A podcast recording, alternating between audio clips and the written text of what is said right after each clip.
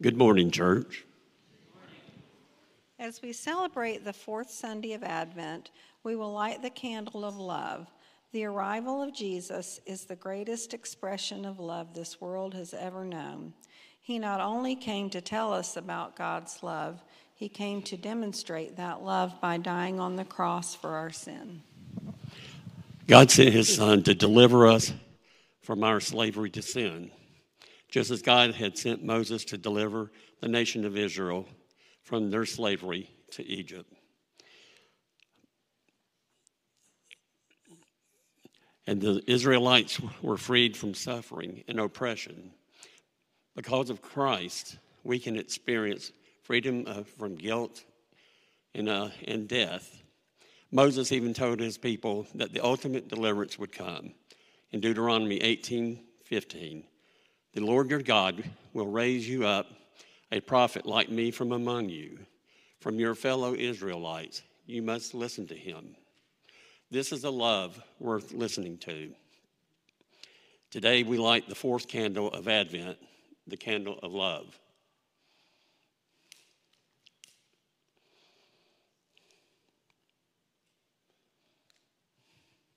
Please join us in praying this prayer.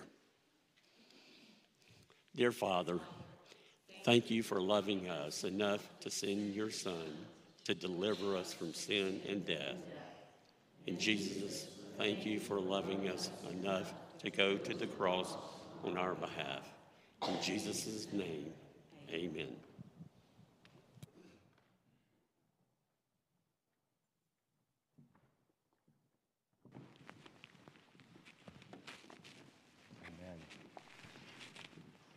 To the Halls for, uh, for leading us in our Advent reading this morning, and thank you, Dana and team, for uh, uh leading us in our. Uh,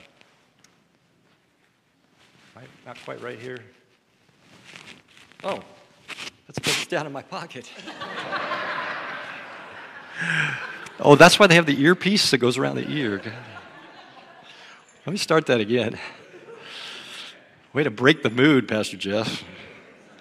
So uh, thank you, Dana and team, for leading us. It's such so fun to sing those Christmas carols, and uh, I was so involved in it, I totally forgot to even put my earpiece on this morning. And to the halls, thank you for leading us in our Advent reading. And uh, I, am just, uh, I love this time of year and uh, looking forward to our Christmas Eve service. Uh, Jason kind of told you a little bit about it. Five o'clock this Friday night. I hope you can come. If you can bring some family and friends, invite some neighbors along, that'd be great. Love to see you here for that service on, on Friday night. We're going to add in some extra chairs here, make some room, and, and uh, have a service. The, the, the, music will be all Christmas oriented music, of course. And uh, Tyrone, J, uh, Dana's friend, is coming to play piano, and, and uh, we're going to have our candle lighting and the fifth in our message on the, the Christ candle, and uh, Christ as our King will be the focus of our message that night. So, uh, looking forward to Christmas Eve. And uh, I feel like I have to just maybe explain a little bit more. Uh, Jason was talking about if you want to give stock now, because we're up in a rural area, we're not accepting cows and horses. I just felt like I need to make sure you understand not that kind of stock. So, and, uh, and I did wear my Christmas tie this morning. Speaking of being in rural Georgia, someone said, You got a, a multiple uh, point uh, buck on your shirt. You're going to have, you better watch out. Somebody's going to fire at you with that thing. But uh, it is a reindeer, so no, no firing at the reindeer this morning. Uh, but I love wearing my different Christmas ties. The only time of year I get to wear them, so I got to pull them out for these uh, Christmas days. Um, I want to just uh, lead us in prayer. And as we pray this morning, I want to pray for our team that's down in Honduras. Uh, we mentioned that last week, but uh, Mike and Jane O'Brien and Kim Boudet are down helping at uh, Casa de Abi. And uh, this morning, Bert got a, a request just to also pray for Karen. Michael and Karen Vincent are the couple who run Casa de Abi down there in Honduras. And we don't have any other details, but we're going to trust God knows what's going on and that He will uh, honor our prayer for them. So let's pause, bow our heads, and let's pray for this morning. Lord, we do thank you this morning that as we sang, that you are worthy of all of our praise and our glory, that you are coming again. And as we sang it from the beginning, we live in the expectation of your second coming, your second advent. and so, Lord, thank you for that hope and that expectation that you will make all things right one day.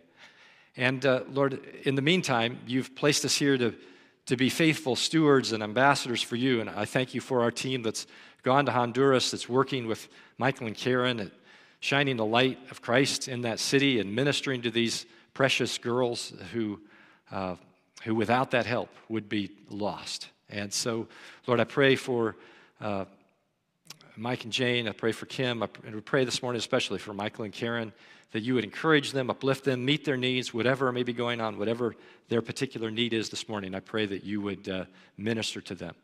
And for us this morning, I pray that you would speak to us too, minister to our hearts as we come together, as we uh, get into your word together.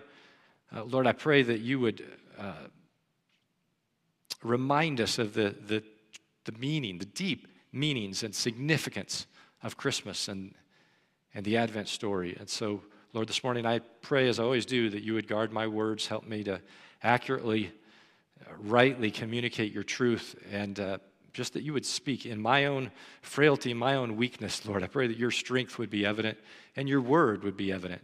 So, speak your word to us by your Spirit and impact our hearts and our lives this morning, we pray. In Jesus' name, amen. So it was Christmas morning, and a little girl of about eight years old was so excited because this particular Christmas she was expecting, hoping for a new baby doll. And as she went to the top of the stairs, was headed down to the family room where they were going to open presents, she was sure she could smell it. You know that smell of new plastic? That was her doll. It had to be her doll. And so she ran downstairs with all the hope and all the expectancy overflowing. And they began to open the presents that Christmas morning. And she opened one present after another after another. There was no doll. Got to the end of the gift giving, still no doll. But she was sure she could still smell that doll in the room. So after they were done with the presents, this little girl walked and went to the bathroom in their home and as she got to the bathroom, the scent was even stronger. She turned on the light, and there it was a new shower curtain. That's what she had smelled. This is a true story, by the way. This sad Christmas story is Beth's Christmas story when she was eight years old. And it just reminded me of how at Christmas time, you don't just have to be a kid, but all of us have certain hopes and expectations that move us. So maybe yours isn't for a doll, maybe yours is for some other particular special gift this Christmas. Maybe your hope or your expectation is for your family time or friends, the people that are going to get together this week or weekend. That's your hope. That's your expectation. Maybe it's something deeper. Maybe it's something you don't even talk a lot about. Maybe there's a hurt, a pain. You're asking for healing. Maybe for this Christmas, you're just asking God to give you direction in your life, to work through a, a, difficulty in your life. Maybe that's your hope, that God will answer that prayer this Christmas. Our hopes, our expectations. As we come to our passage this morning and to back to our, our Advent series, we come with those hopes and expectations. Our series is called The Birth of the Son. We've been looking at Old Testament characters and how they prefigured Jesus and his birth and his life and his death. And as we looked at last week at the, the character of Joseph, the Old Testament character of Joseph, we saw how his life, in so many ways, showed us about Jesus. God used Joseph to save his family, which then became a nation, save the whole nation of, of, of uh, Egypt. But years after that, remember the, the family of Joseph grew and grew and grew. And so they became a mighty nation living there still in Egypt. And the Egyptians got a little bit worried about their strength and their size. There was competition right there in their own land. And so Exodus 1:11 says of the Egyptians, so they put slave masters over them, speaking of the Israelites, to oppress them with forced labor. So all of a sudden, the Israelites now in this land where they'd come to for, for food and for life now turns to slavery. And so they call out, in this oppression, they call out to God for deliverance. Exodus 2:23 says the Israelites groaned in their slavery and they cried out and their cry for help because of their slavery went up to God. They desired God to, slave, to, to free them from their slavery. Their hope, their expectation was that God would free them. And so God does this. As you know, you know the story. God comes alongside in the story of Moses. He sends to them Moses as their deliverer. And if many of you I know in this service are also in the Gospel Project class in the first hour. And so for the last few weeks, you've been in Exodus, right? You've been studying the life of Moses and how he came and delivered the people. There were miraculous plagues. There was the parting of the Red Sea. They go out into the wilderness. They're crossing to the, to the promised land.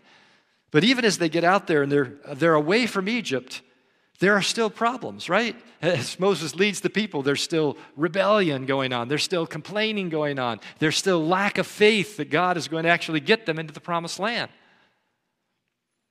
So, though, though they had been delivered from slavery, they were still slaves to their sin.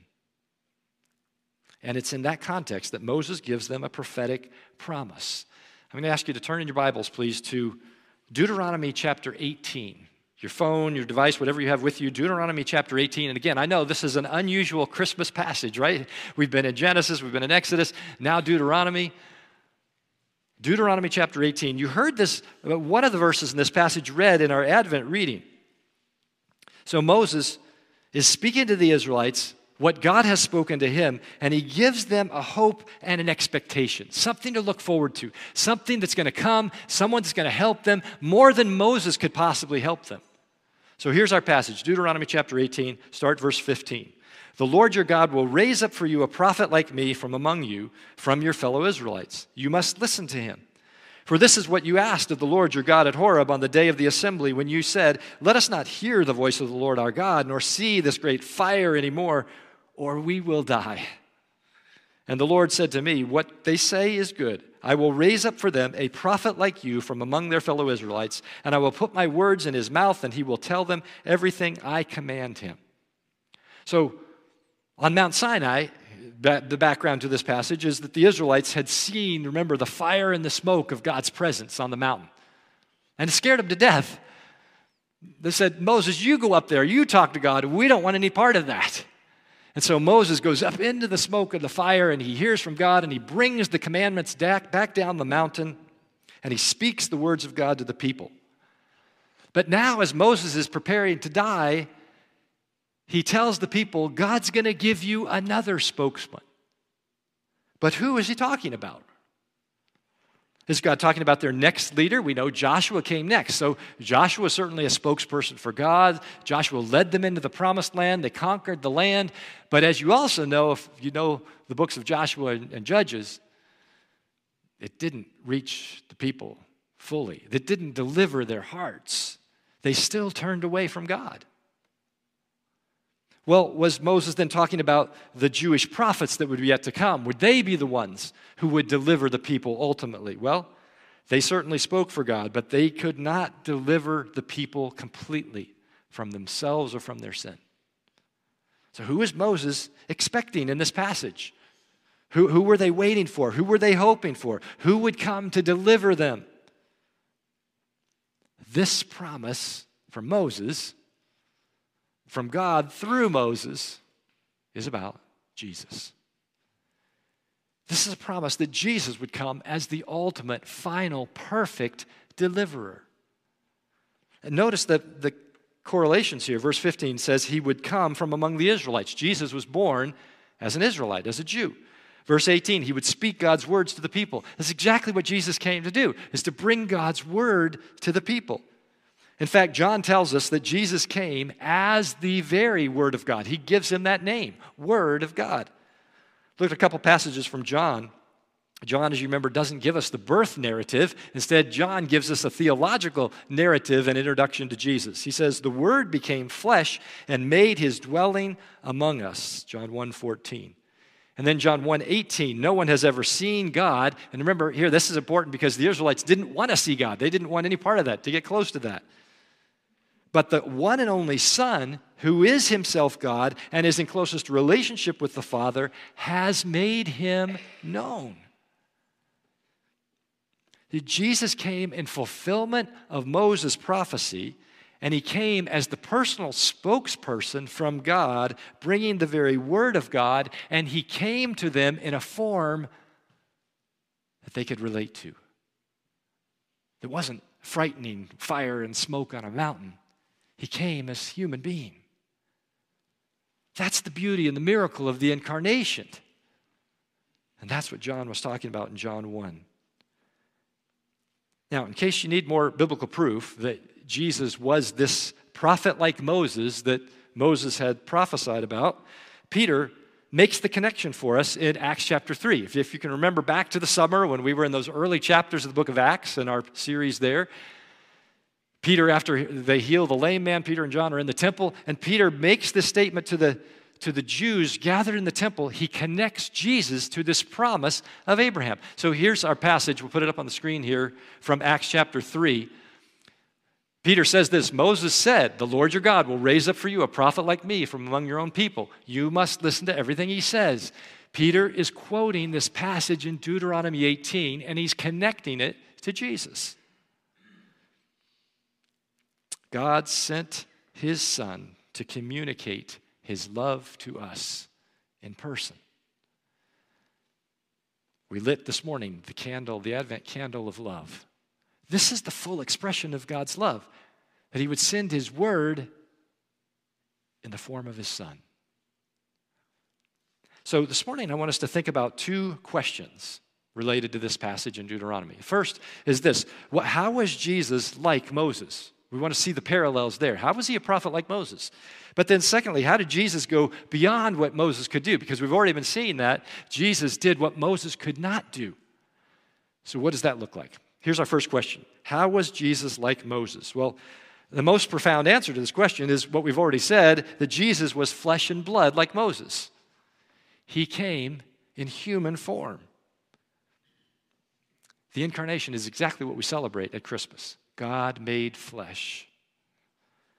But there are some other parallels that show us these amazing similarities. So, if you read the insight last week in my little blurb about today's sermon, you saw some of that there. If you read it on the churchwide email yesterday, you saw it. But let me give you a little bit more, even than that, and take you back and remind you of these similarities between Moses and Jesus. We'll put them up on the screen here. First thing is that Moses was born to a poor family living in slavery. They were there in Egypt, poor family in slavery. Jesus is born to a poor family living under Roman rule, so a different kind of slavery. Moses' life was threatened by Pharaoh, who attempted to kill all the male Israelite babies. You remember that? When Moses is born, Pharaoh's already put the word out kill all the male children. They're trying to keep the population down in this, this nation of Israel. Moses faces that threat as a baby. Jesus, of course, faces the threat of Herod, who attempted to kill all the male babies in Bethlehem. We're going to be talking a little bit more about that story come Friday night and, and Sunday. Moses was saved by being put in a basket in a river and rescued by Pharaoh's own daughter. I've always loved the irony of that. Pharaoh puts out the word to kill the babies. His daughter finds baby Moses and raises him right there in the palace. Jesus is saved as well by Mary and Joseph taking him from Bethlehem to, of all places, Egypt. Moses lives as a refugee in Midian. Jesus, as a baby, lived as a refugee in Egypt. Moses left the palace to become a shepherd out in Midian. Jesus left his throne in heaven to come to earth as a servant. Moses was resisted by his own people when he tried to deliver them. Jesus was rejected by his own people when he came to save them. And Moses became Israel's deliverer, Jesus became our Savior. Finally, I put in this, this as well because the end is interesting too. Moses, remember, goes up on the mountain and he's not seen again. The text tells us that God, he died and God buried him and nobody knew where. In Jesus' case, men buried him and God raised him. So, in so many ways, Jesus came to earth as a prophet like Moses. But there are also significant ways that Jesus went beyond anything that Moses did or could have done. And so this morning I want to look through some of these some of these answers and answer, answer the question how did Jesus go beyond Moses? And, and give you three distinct ways that Jesus came in, in a bigger and greater and better way to accomplish the similar things that Moses did, but to do it in mass. Here's number one Jesus frees me from all forms of slavery. And by the way, I made this first person singular because I want us to personalize these points. I want you to see that what Jesus did for you. Jesus frees me from all forms of slavery. So, yes, Moses is remembered and celebrated as the one who delivered Israel from slavery, right, in Egypt. But Jesus is able to deliver us from all forms of slavery, to free us. Romans chapter 8, verses 1 and 2 says, Therefore, there is now no condemnation for those who are in Christ Jesus, because through Christ Jesus, the law of the Spirit who gives life has set you free from the law of sin and death. And Paul just spells it right out there. He says, Jesus Christ came to free you from all that. And this is really a significant difference to, to Mark here because Moses came to, and he brought to the people the law. And they needed the law. We need the law to be able to see what, what God's standard is, to see that we fall short of his perfection. And the law shows us that, it points out our sin. Jesus came bringing the Spirit who is able to free us from our sin, from the slavery to the law. And so Jesus comes in fulfillment of that law, bringing the Spirit to us. And this translates in so many ways, this, this type of freedom, that Jesus can free us from all these different enslavements. I made a little list here, but this could, the list could go beyond. You could put anything on this list that, you, that you're struggling with enslavement to food, to immorality, to alcohol, to drugs, to work, to pleasure, pride, hypocrisy, anxiety, anger, you name it, fill in the blank. Whatever it is that holds us down, that has us in bondage in our lives, that's what Jesus came for. That's what he came to free us of. But here's the trick the difficulty in this is just like for the children of Israel, they had to admit that they were slaves. They had to acknowledge that they were under this bondage and they had to call out and ask God for help. And it's in that pleading, as we saw back in Exodus, that Jesus answers, that God answers this and sends them deliverance through Moses.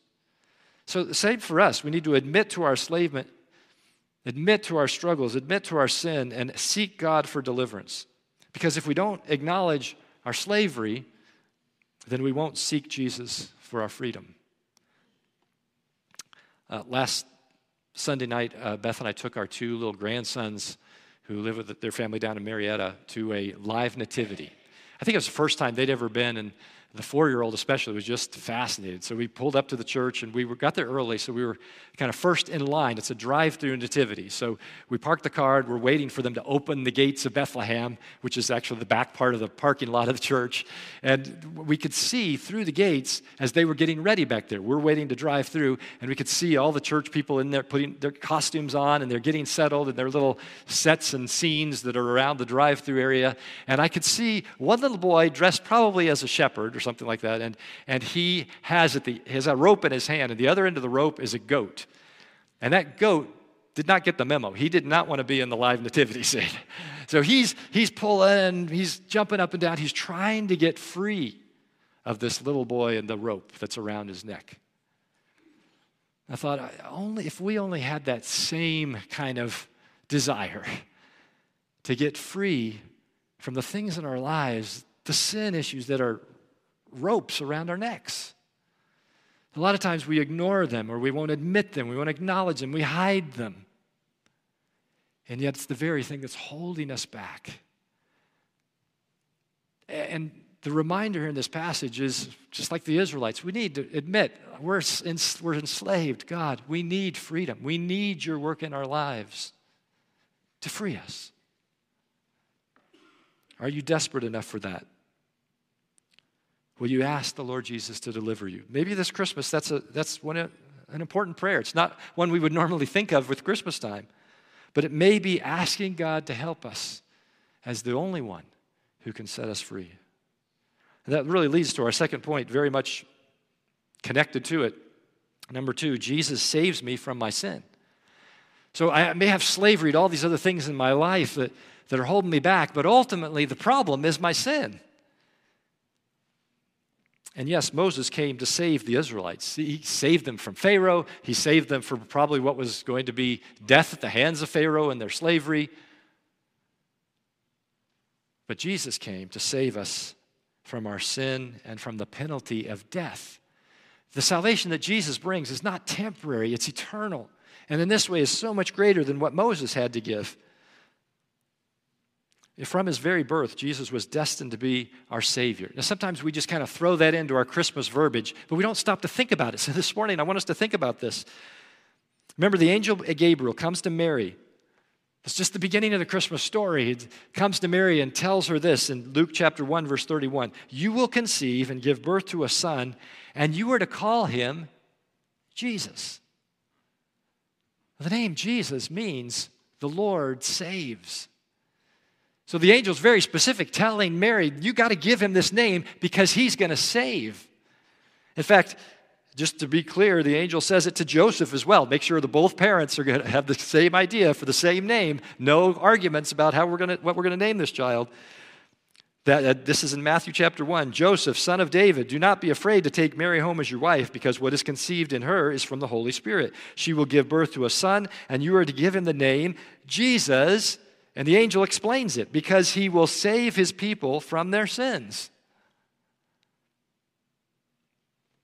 And even the shepherds outside Bethlehem got the same news too. Again, we read right over this, but in Luke 2:11, today in the town of David, a savior has been born to you.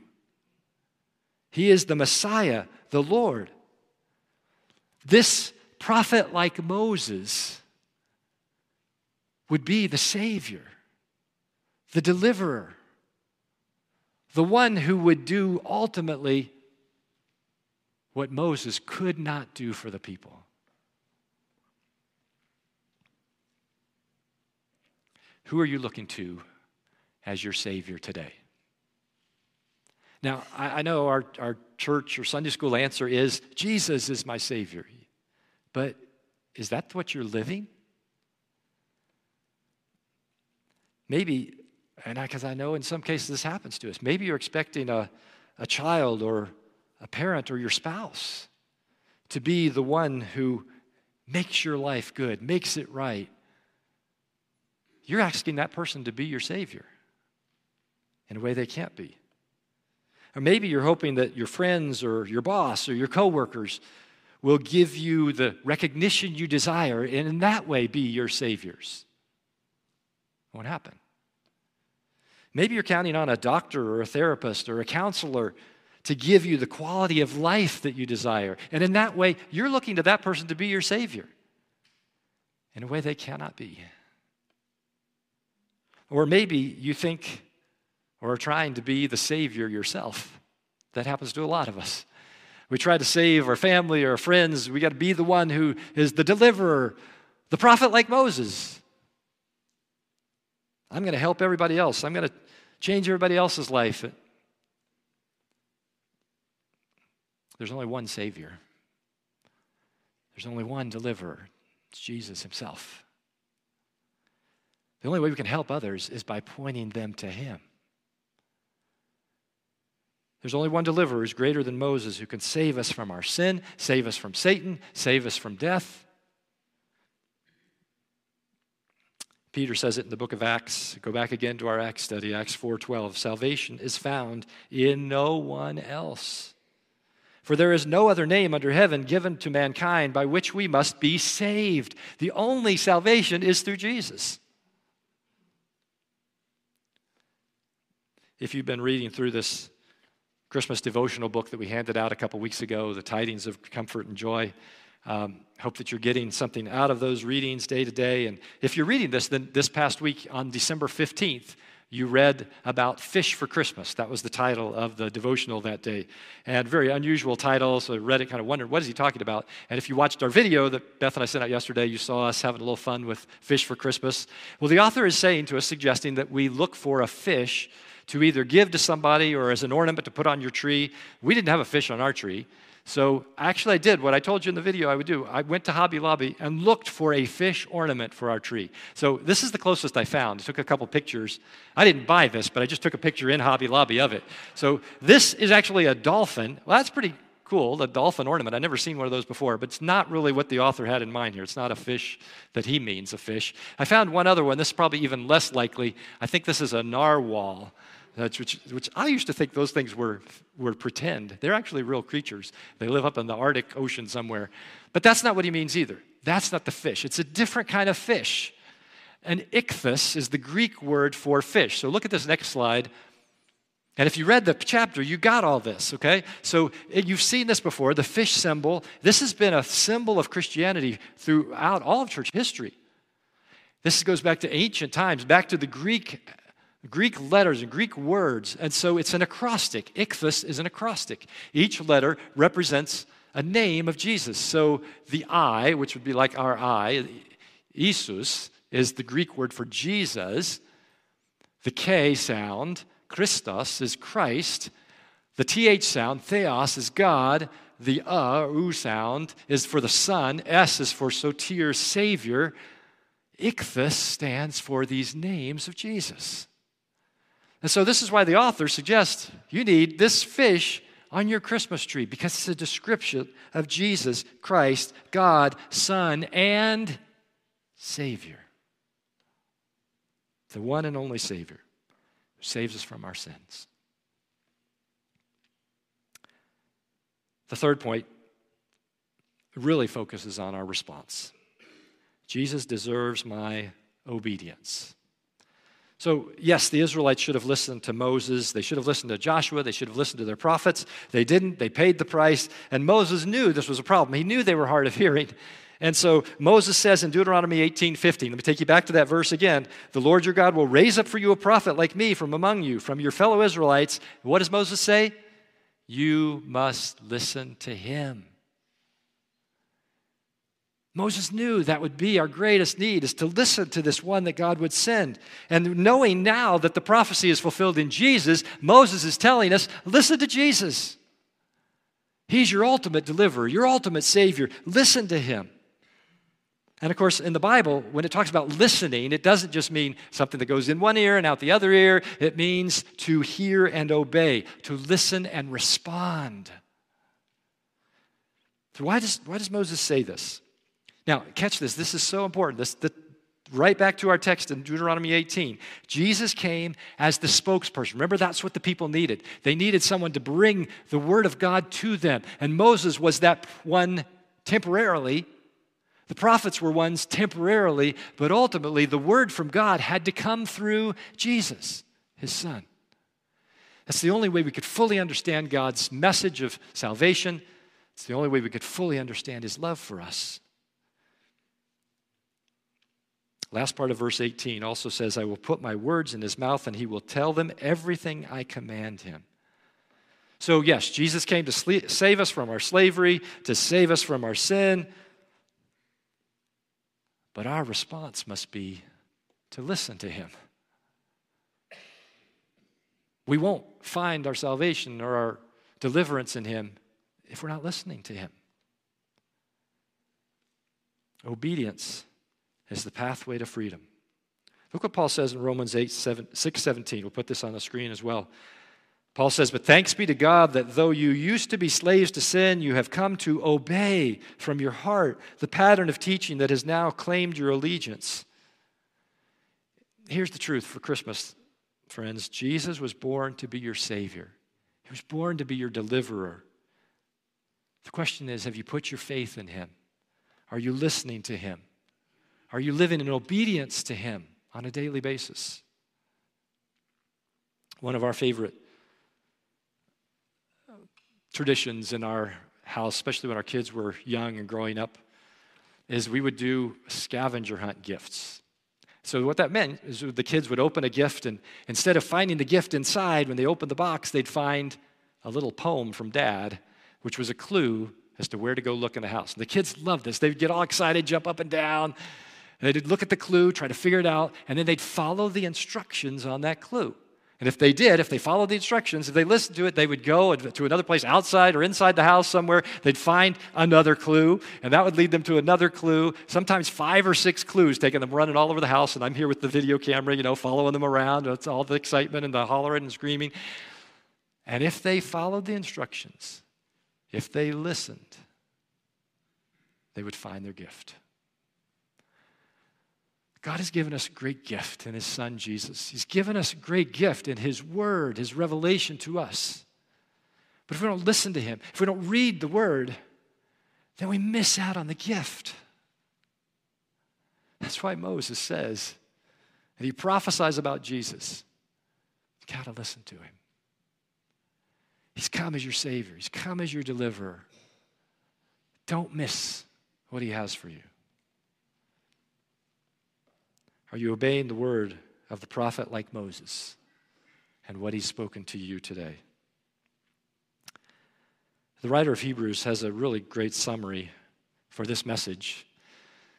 I hadn't even thought about this passage until this past week. Beth and I, as I've told you, are reading through the Bible in a year. So we're getting near the end. We're in the book of Hebrews, and I think it was Friday. I listened to this passage, I read this passage, and I realized the writer of Hebrews is talking about Moses and Jesus. And so I plug this in and sh- share this with you at the close today. Hebrews 3 5 and 6. Moses was faithful as a servant in all God's house, bearing witness to what would be spoken by God in the future. But Christ is faithful as the Son over God's house.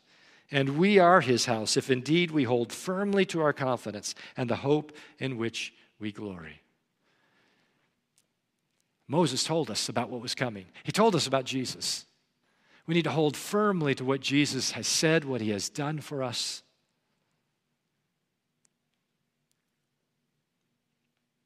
He's our deliverer. I'm going to close the message today by asking Dana and the team to come on up to the stage and they're going to sing a song for you. It's an Andrew Peterson song. Our staff was meeting on Monday, and I was talking about the message for today, and Jason said, Hey, I, I think of this great song that Andrew Peterson did on his Christmas album. And at first glance, it doesn't sound like a Christmas song, but if you will listen to the team bring this music and watch the words on the screen, you'll see how this is exactly what we've talked about in our Deuteronomy passage today. The people of Israel were delivered by Moses. But all the delivering from Egypt, all the laws, all the sacrifices were not enough. It all pointed to Jesus, who would be the ultimate deliverer, the ultimate Savior, the one they really needed. So their cry this morning is our cry too Lord, deliver us.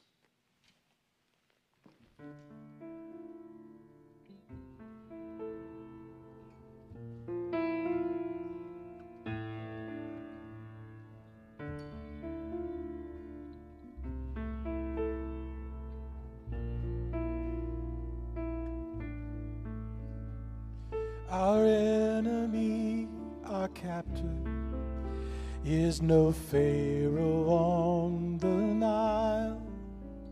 Our toil is neither mud nor brick nor sand. Our ankles bear no calluses from change, yet Lord, we're bound Imprisoned here, we dwell in our own land. Deliver us, deliver us, oh Yahweh, hear our cry, and gather us beneath your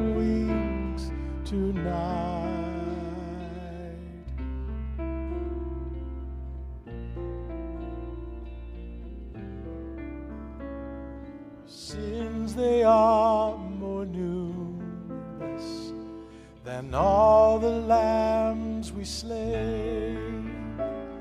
Our shackles they were made with our own hands.